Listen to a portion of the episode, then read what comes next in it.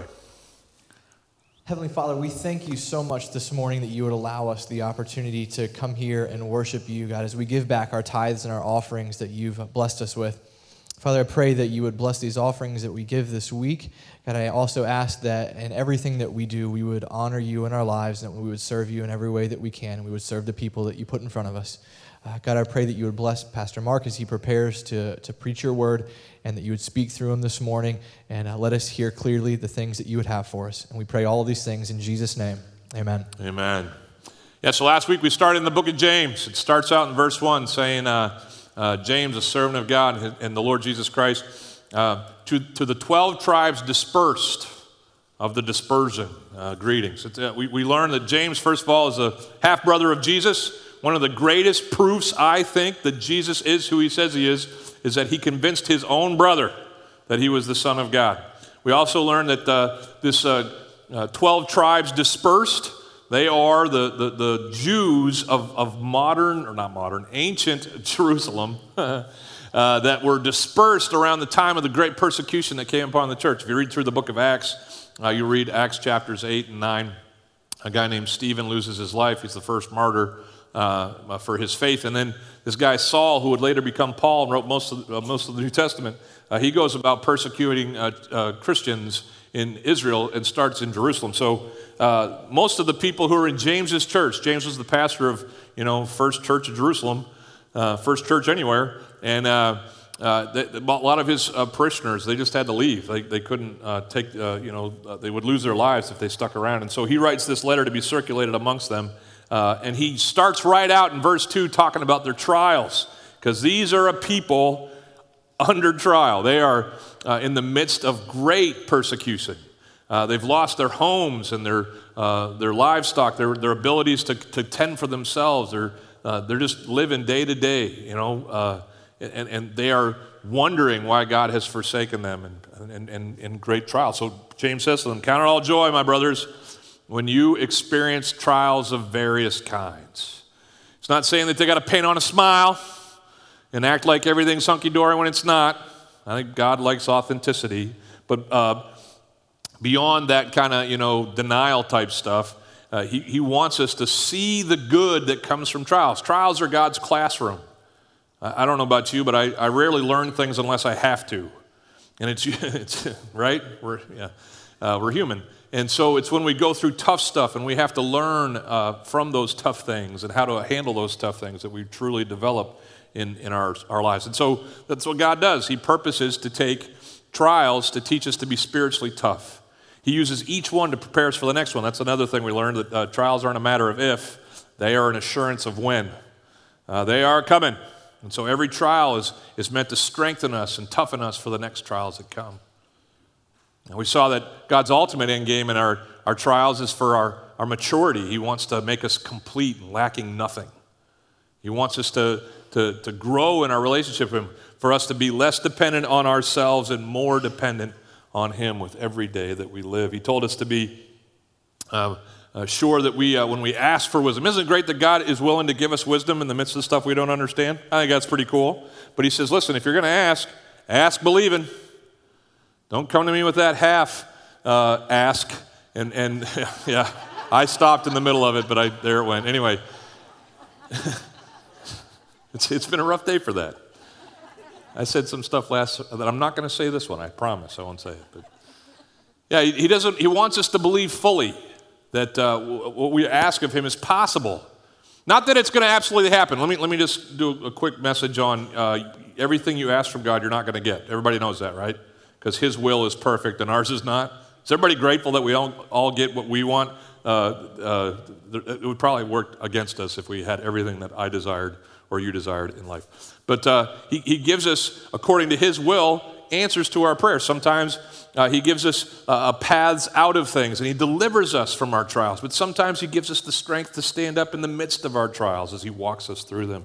But when we ask, we should ask, believe. And then he, uh, we finished last week as we uh, fast forward to what we're going to talk about today in verse 12. And we're going to talk about bad news and good news today. But in verse 12, it says, Blessed is the man who remains steadfast under trial, for when he has stood the test, he will receive the crown of life which God has promised to those who love him. Uh, God rewards perseverance. He blesses those who stick with Him in life. May not be the blessings that you're hoping for or expecting from Him, but ultimately, He is the rewarder of those who persist with Him. He, he loves to love on those who love Him. That's what it says there at the end. Uh, God has promised these, uh, this crown of life, this reward to those who love Him. And it stands to reason. If, if we truly love God, then it's easier for us to trust God and follow God. If we kind of love God, it's harder for us to trust God and even harder uh, to follow Him. And if we don't love God, we're not even going to listen to God and therefore not follow Him at all. Are you with me? So, this love and this perseverance, they're tied together and they, they result in when we, when we exercise them uh, with God's reward. It's all over the Bible, examples of this. I, I like Abraham. Remember him? He's the the father of all the Jewish uh, nation, and he is uh, promised in Genesis chapter 12 that his, he's going to have descendants like the sands of the shore. I mean, there's just going to be so many people that come from him, you're not going to be, be able to count them. Uh, but then he lives to be 100 and he still doesn't have kid one. I mean, if we're to if we're to fill some beaches, God, we got to get going here, right? And then finally, Isaac arrives. Remember that? And he, he is the joy of Abraham and Sarah's life. And then one day, uh, Isaac's probably a teenager, and God comes to Abraham and says, Hey, time's up on Isaac. I need you to go take him up a hill and sacrifice him to me. Uh, a common practice, by the way, in the pagan religions of Abraham's time, uh, people did human sacrifices all over the place.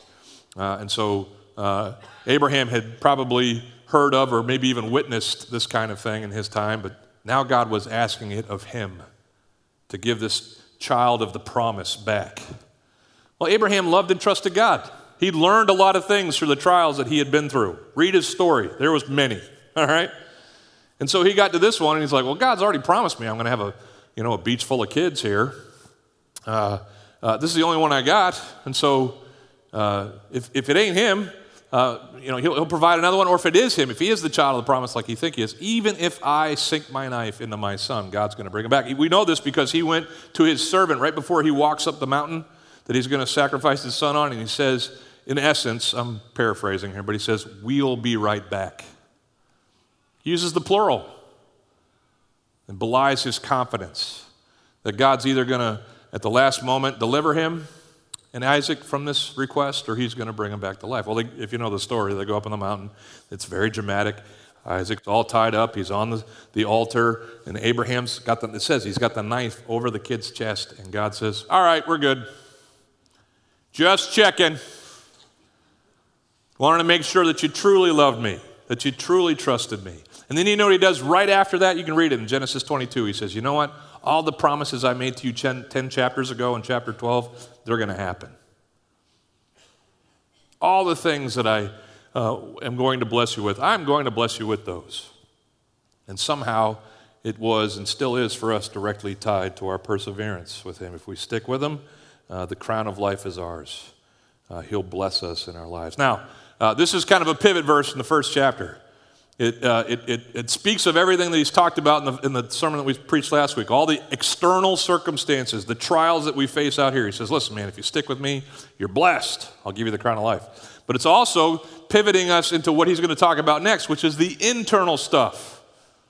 The inside stuff. Any trial you come to, there's, there's two components the things out here that you can't control, and the stuff in here that you can. So, as you're trying to figure out what to do with your husband, wife, kids, job, life in general out here, you have to make decisions in here that affect what goes on out here, right?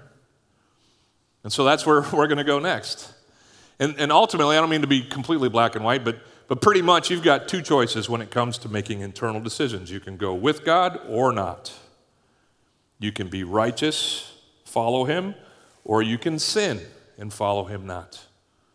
And that's where James is going to take us next because he's talking to these people who are in great trial, great persecution.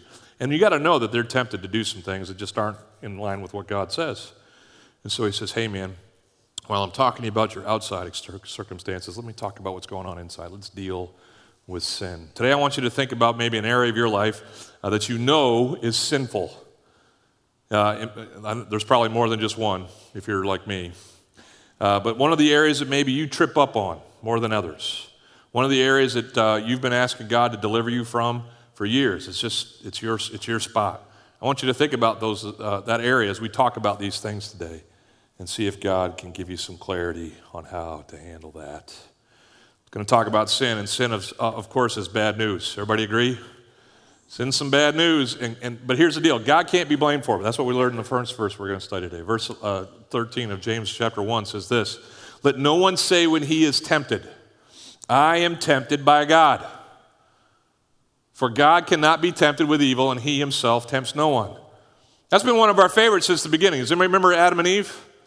Remember, they were the first ones to sin, right? They, you know, uh, got us started. Thanks a lot, fellas. But uh, Adam and Eve are there in the garden, and the, you know it's Adam, Eve, and the snake.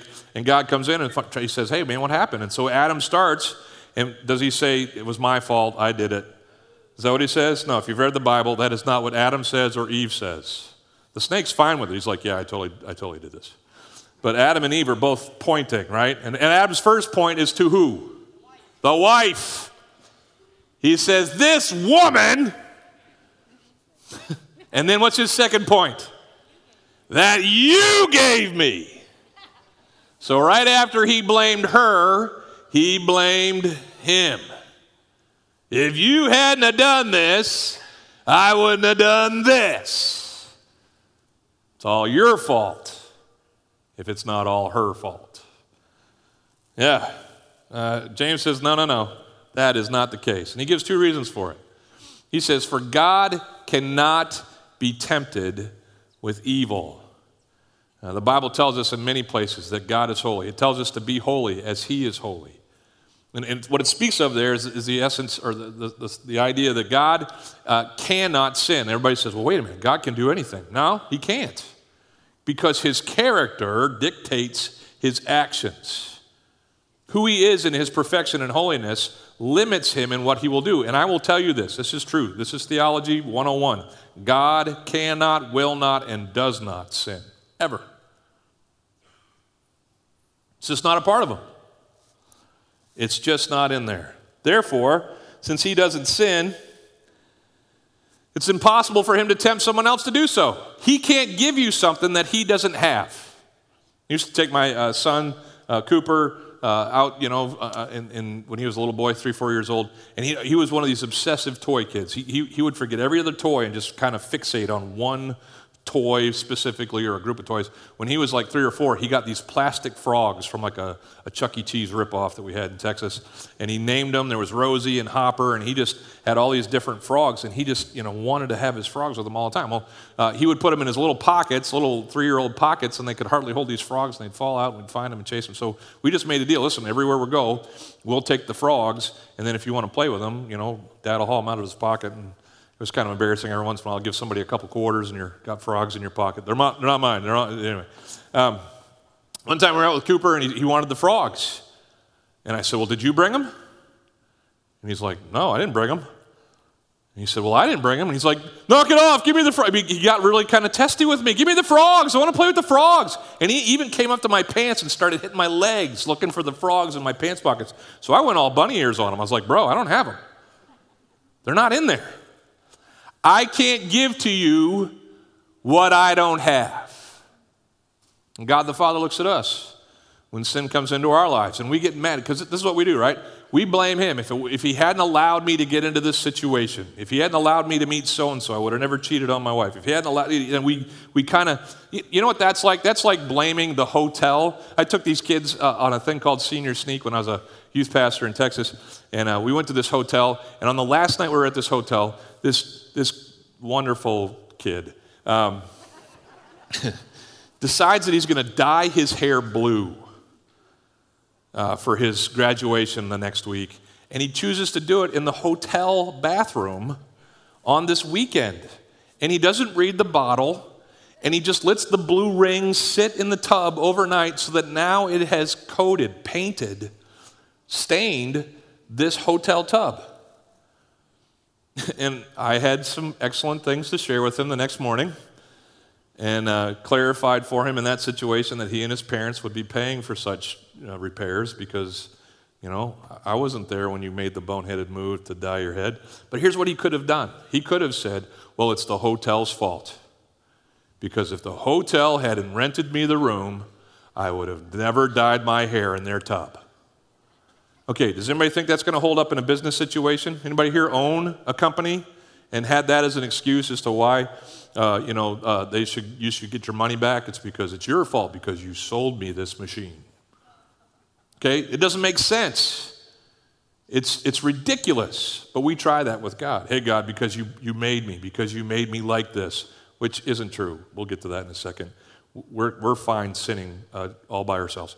But, but because you put me in these environments, you put me around these people, you made it impossible for me not to sin. So sin is your fault. It's just not true. Can I go on? Now, sin, sin is not just uh, not God's fault. Uh, sin is bad news I'm going to keep going. Keep going for me. Yeah, that's the one I want you to keep going on. Let's keep going. Uh, sin is bad news that has a common source. It's bad news that has a common source. Each person is tempted, uh, it said, when he is lured and enticed by his own desire. Now, right there, he had the recipe for sin. I don't know if you saw it there in that verse, but there's two ingredients to every sin there is external temptation, which is uh, brought to us courtesy of our adversary, just like in the garden, all right? Uh, Satan is in the business of trying to draw God's createds away from God and into rebellion against God. So, whether he is tempting you himself personally or through one of his minions that we call them demons, or if he's just using the vehicle of the world that he happens to be the prince of right now, and just using, uh, you know, uh, the, the vast media resources that he has to just pump us with all kinds of licentious and, and, and sinful stuff and make us think that this is the best way to live life. And, and he's just tapping into our greed and our lust and our uh, anger and bitterness and, and, and, and, just trying to produce in us all these things that are not God. He, that's his role. He's out here, um, basically, if, if, I can read the verse, it says, uh, yeah, verse 14, it says, Each person is tempted when he is lured and enticed by his own desire. He, uh, he's kind of the, the, the, the, the lure dangler. He's got the fishing rod, and he's out there going, Come on, you want to do this? Come on, it'll be fun. You know, he's even he's got the fly casting down. He's going right to where you are. He's like, "Hey, you got to try this. It's going to be awesome." Right? That's his role. Now, he's counting on the fact that we will take the bait. And here's how that works, just so we know, theologically speaking, we are positionally, if we have put our faith in Jesus Christ, we have gone from being in sin, in uh, darkness, to being in his righteousness and to being uh, led into the light. Positionally, that's what happened. If you're a follower of Jesus Christ in here, here's what I believe uh, happened that day that you chose to follow him. You went from being guilty to being innocent because of what Jesus did for you on the cross and your faith in him. You, are you with me? So, positionally, that's what happens. But practically, all right, between now and when we get to see him, here's the reality of a Genesis 3 world. We're in a world that is just racked with sin. And we have this tug of war going on between our new selves and who we used to be without Christ. And every once in a while, we take a vacation from who we are in Christ and we head back over here. And we just kind of la la la la la in our sinful old selves and make horrible decisions. And then, uh, hopefully, after a while of doing that, realize that that was wrong, and we run back to Jesus and we ask for forgiveness and we repent and all those things, and maybe have a, a, a, a period of time where we're living uh, righteously and, and honoring God in that area of life. But then all of a sudden, here comes those lures again, and then we're right back over here because it's this constant tug. Anybody feel it? Anybody feel the tension of know, like Paul, I know what's right, but I just can't make myself choose it. It's because I always want to go over here in my flesh. That's the recipe of every sin. It's uh, us uh, succumbing to the temptations of our adversary and his elements in the world uh, because our old selves want that, not God.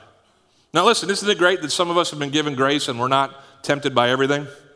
Can you imagine how exhausting it would be if you were tempted by everything that's out there? Like some of us have never even had a drink of alcohol. So you would have to actually take drink one to even start becoming an alcoholic, right? But it's just never been a temptation for you. So this is uh, Ben's uh, magnet, whatever name tag. Is that what they call these? He's our production coordinator. This, he loaned this to me. He's very nice. Uh, when we wear these, we put the magnet underneath, blah, blah, blah. Uh, but uh, it kind of symbolizes for me what happens with us. Some things in life, uh, our, our old nature is not going to pick up on. Satan will try to tempt us, and we'll just kind of be like, no, it's not a problem for me, God's grace. No, that's not a problem for me, God's grace. But here it comes. I'm a gossip. And that stuff sticks.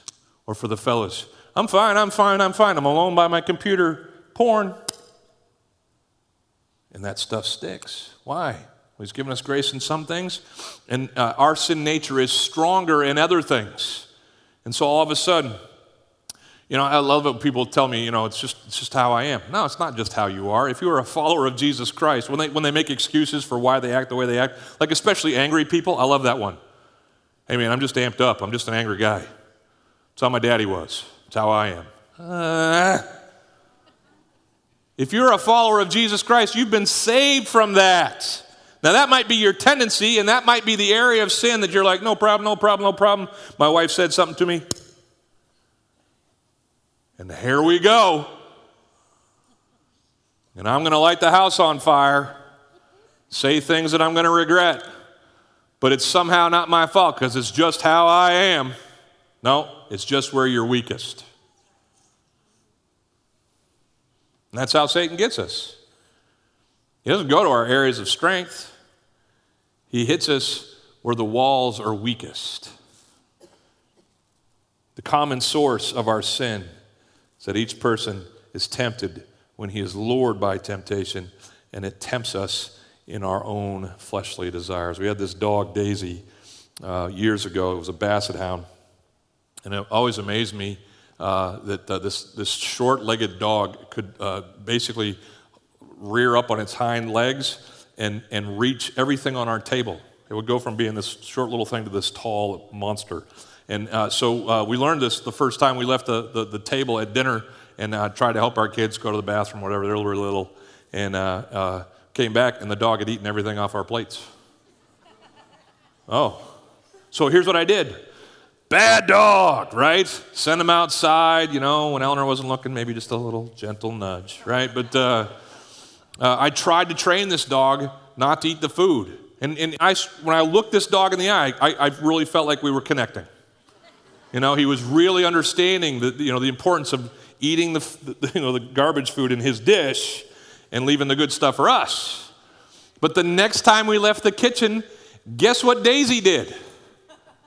I don't, I don't even know if there was like a, a question. I wasn't there, I wasn't watching. But I don't know if it was like instantaneous or if there was like this, oh, conscientious, do I do this or not? Maybe I can just eat one plate and they won't notice. But all of a sudden the dog is up on its haunches and we come in, Daisy! You know, and, and isn't it funny how dogs know to get out of there? I mean, he ate the last biscuit and he was just like, oh, you know, I'm out of here. She was just out of here. And that's us in certain areas of life, in certain areas of sin. We know we're not supposed to do it. We know it's not you know, going to end up good, but we just can't help it apart from the grace of God. Sin is, uh, thirdly, bad news uh, that has a common course. It has a common source, temptation in our old man, but it has a common course too. Look what it says in verse 15. It says, Then desire, when it has conceived, gives birth to sin and sin, when it is fully grown, brings forth death. He talks about uh, sin and its um, methods or its ways of working in our lives in terms of, of pregnancy. He talks about gestation and that it gives birth, like, like temptation and all these things. It, it takes, t- this, isn't this true? Like, like the first time that you're tempted to do something, maybe you say no. Maybe the first 10 times you're tempted to do something, you're like, no problem, no. But then the next 10 times, it's harder. And the next 10 times, you're like, man, this might be a good idea after all. And then at, over time and over time and over you know, a period of temptation, you're finally like, you know what? I'm just going to give it a try. I'm going to see what happens. And it's that period of time, that gestation period, uh, that, that gets us into trouble. We stay in the, in the, the, the proximity of sin. We stay in the spots where we can be tempted, and over time, it just wears us down. Uh, sin is one of these things that uh, when it does happen, it brings forth death. It's got the same result over and over and over. You don't have to be confused about where's this sin going to take me? Listen, sin will always take you farther than you thought you would. It'll always cost you more than you thought it would cost. And it'll always be harder to get rid of than you ever thought. That's just the nature of sin. In the, in the writer, uh, or in the Hebrews, the writer of Hebrews says that sin uh, uh, easily entangles us.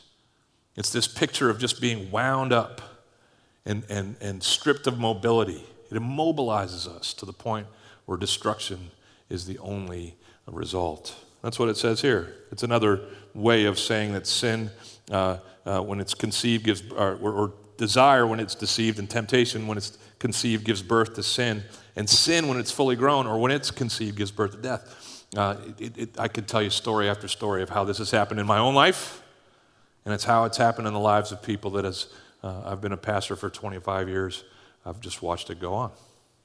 Marriages crumble, uh, lives are altered forever uh, because it started small. It started with people saying no, and then over time they, they wore down, they said yes, and then over time that first yes turned into just a big mess.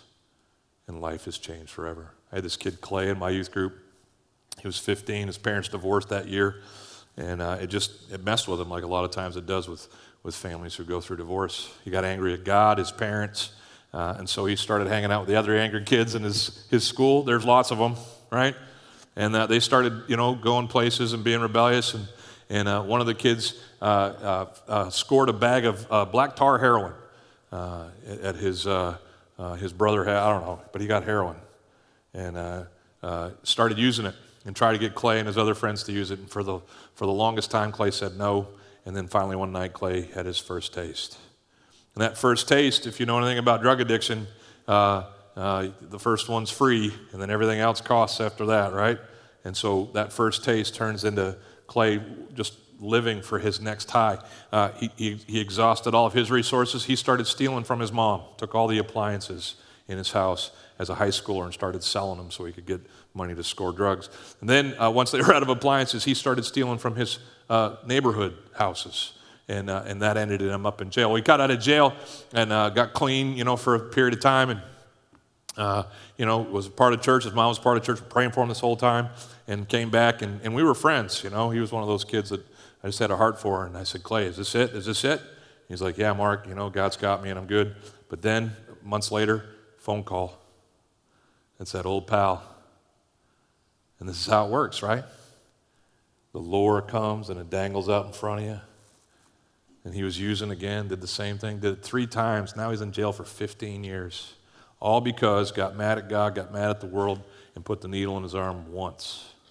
Right? And that's where this stuff leads. And some of you are like, Mark, that's dramatic. I'm not a drug addict. I'm not a this or that or something else. Okay, good for you. Praise God. He's blessed you that way. But you got something in your life that's messing things up. If you're allowing some sin to persist, it doesn't have to be heroin. It can be spin the wheel, name yours. But if left unchecked, listen to me, if left unchecked, that sin is going to continue to bring death to your life over and over again until God gives you victory over it. It's just how it works.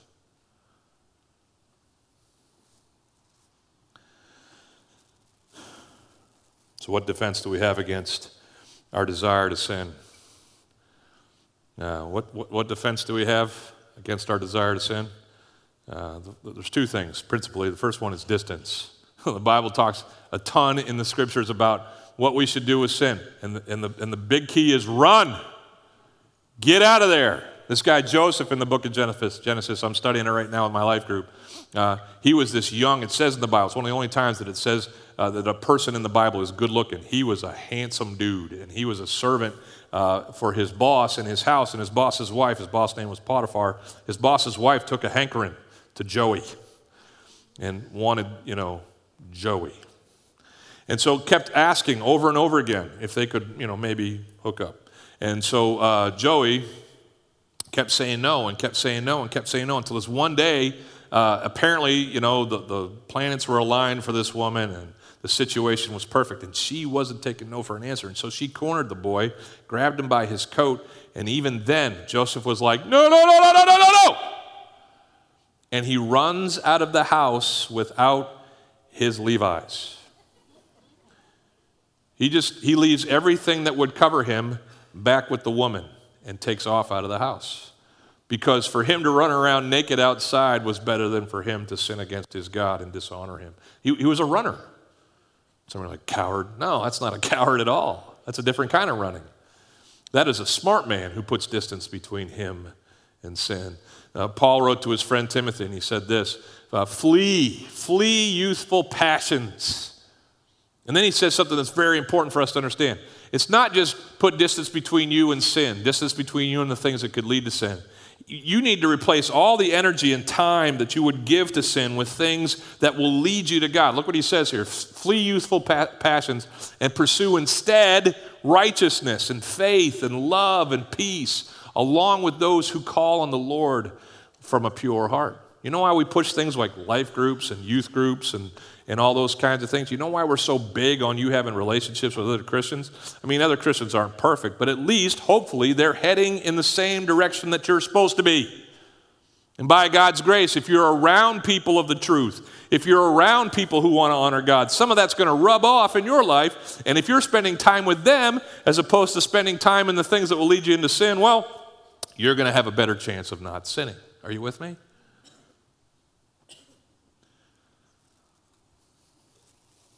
It says in Matthew, if, your uh, if your hand causes you to sin or your foot causes you to sin, what do you do with it? Cut it off. Now, this is hyperbole, all right? I don't want people out there, you know, finding skill saws and things like that. Uh, this is not to be taken literally, but it does go to the, to the, man, the intensity with which we're supposed to handle sin. It's not meant to supposed to be this kind of passive thing. Everybody's doing it. The Kardashians says it's okay, so you know it must be okay. No, it, it, it's meant to be. Hey, that sin that's going to hurt me, and it's going to hurt God through me. I got to get away from that. I got to deal with it decisively. I've told guys to burn their computers, and you're like, that seems extreme and expensive. Hey, man, if it keeps you from sinning against God with your eyes, so be it. We lost a computer. Right? I've counseled families uh, who have someone in them who is uh, unable to say no to this other person who's not in the marriage to move, to quit their jobs, to do whatever is necessary for the sanctity and, and, and the honor of their home. And, and people look at me and they're like, that just seems extreme. Are you kidding me? The alternative is extreme.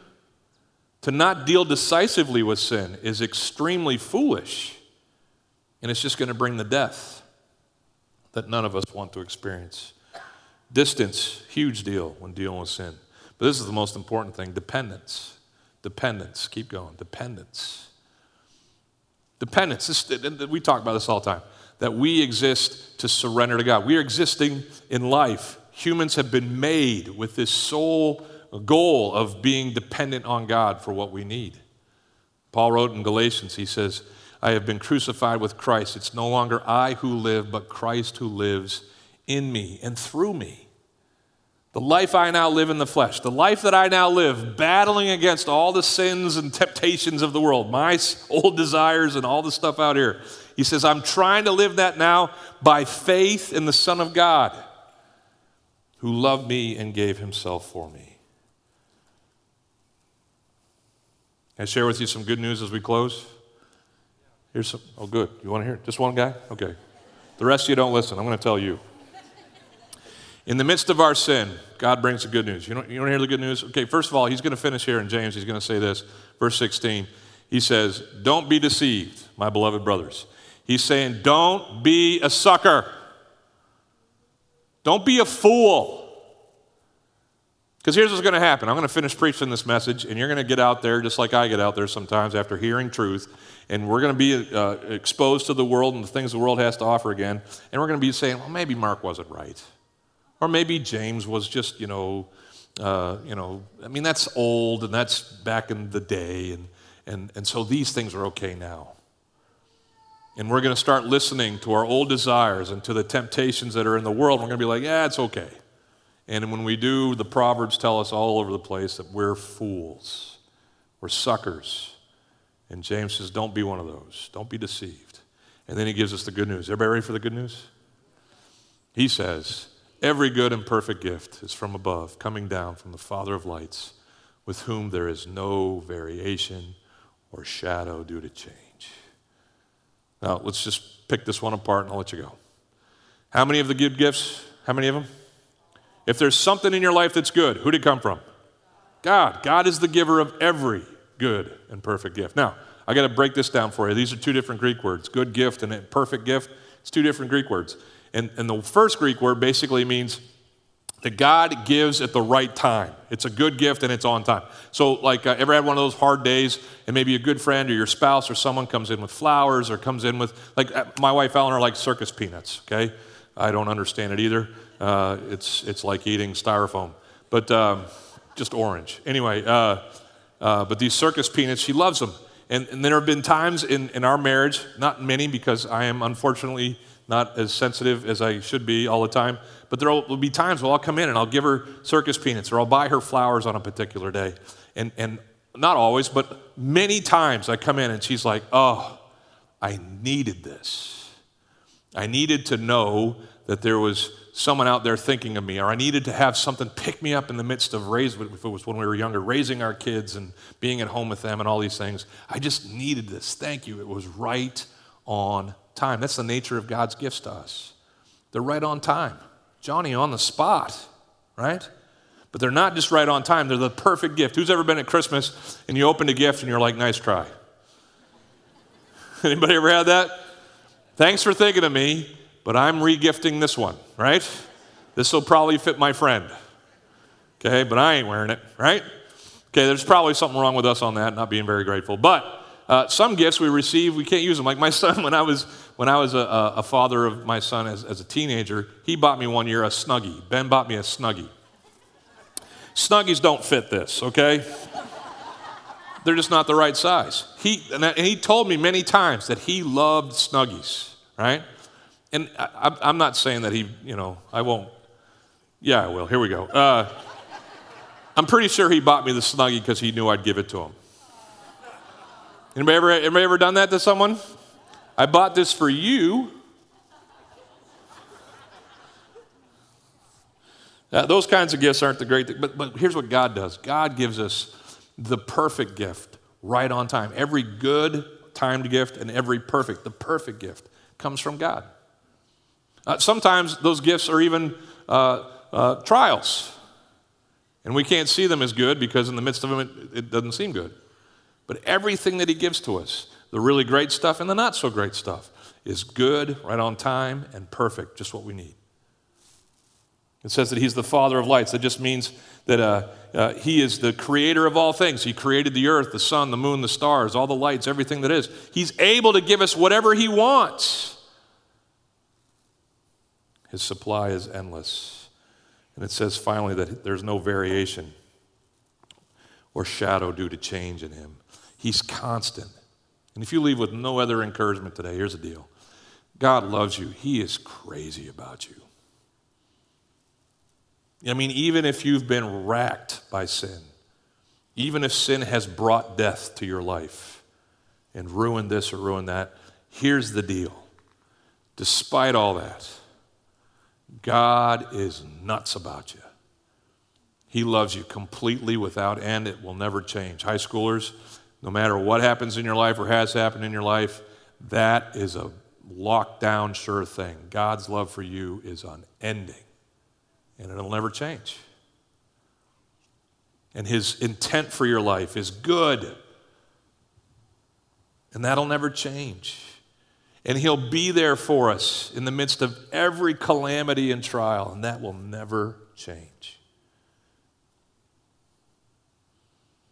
So now, whether our trials come from the circumstances and the, and, the, and the issues in people's lives around us, or our trials rest mostly in here with us making the right decisions and honoring God with this life. Let us remember God's not tempting us. Sin comes as a result of you and me, our old man, our old flesh, liking the stuff of the world. It's always going to work the same way. It's going to start in us. We're going to be tantalized and lured away from God. It's going to take time maybe for us, but unfortunately, every once in a while, we're going to fall into sin. And when that happens, the only thing that can result from that is death. But God loves us. He doesn't want us to be deceived. Like we learned last week, if we'll just ask Him for wisdom, if we'll just trust Him, He'll lead us out. I saw the movie Sully. I'll close with this. Uh, Sully is this movie about this plane that lands on a river in New York. Remember that one? A couple years ago, 10 years ago, probably now. But they put a, they put a U.S. air uh, flight on the Hudson River, and everybody survived. Uh, I watched that and was grateful that I wasn't getting on a plane the next day. Uh, but it reminded me that I don't ever listen to the safety instructions at the beginning of a flight. Is anybody else like that? Like I'm doing anything else but listening to the lady telling me how to fix my seatbelt. All right? But I remember as part of that safety instruction uh, that if there is an, an event of emergency, there's, there's these lights that light up the aisles. So that if, if the plane's smoky and there's chaos, at least you can follow the lights to where the exits are. And, and, and they assure us that these nice people who give us, you know, drinks and stuff like that, they're going to make sure that we get off these planes safely, right? And that's, that's the provision of God. In our temptations, God is the lighted aisle. He's the exit over the wings. He sends us these uh, stewards, these fellow followers who can be our accountability partners and help us get out of sin. That's his, that's his hope and his mission in us, or for us and hope for us is that we would follow him. So now, may you and I do that to the glory of God, and may you be uh, delivered from the sins that so easily entangle you. Uh, that's my prayer for us all. Amen? Let's pray. God, thanks so much for your, your grace to us in life, for uh, forgiving us of our sins through our faith in Jesus. Uh, thanks for that being a positional truth for everybody in here who is a Christian. But Lord, even uh, as we persist in life and we walk through life, uh, you practically step into the areas of life where we, we so uh, easily get uh, tied up in temptation and in our flesh. And you want to help us with those things too. So I can't help but think that there are people out here struggling with addiction. There are people out here who have always been angry. There are people out here uh, who are um, trapped in whatever their sin is. I want to pray, God that they would turn away from whatever that sin choice is. And by your grace, they would be delivered, they would be healed, they would be um, um, brought out uh, from who they were without you into who they are with you. May you be uh, their all in all. Uh, uh for me and for us to live, if we're followers of you, Jesus, for us to live is Christ, like we sang earlier. Help us to put you in your rightful spot and to follow you all our days. And I pray it in Jesus' name. Amen. God bless you. We'll talk to you next week. Go and sin no more.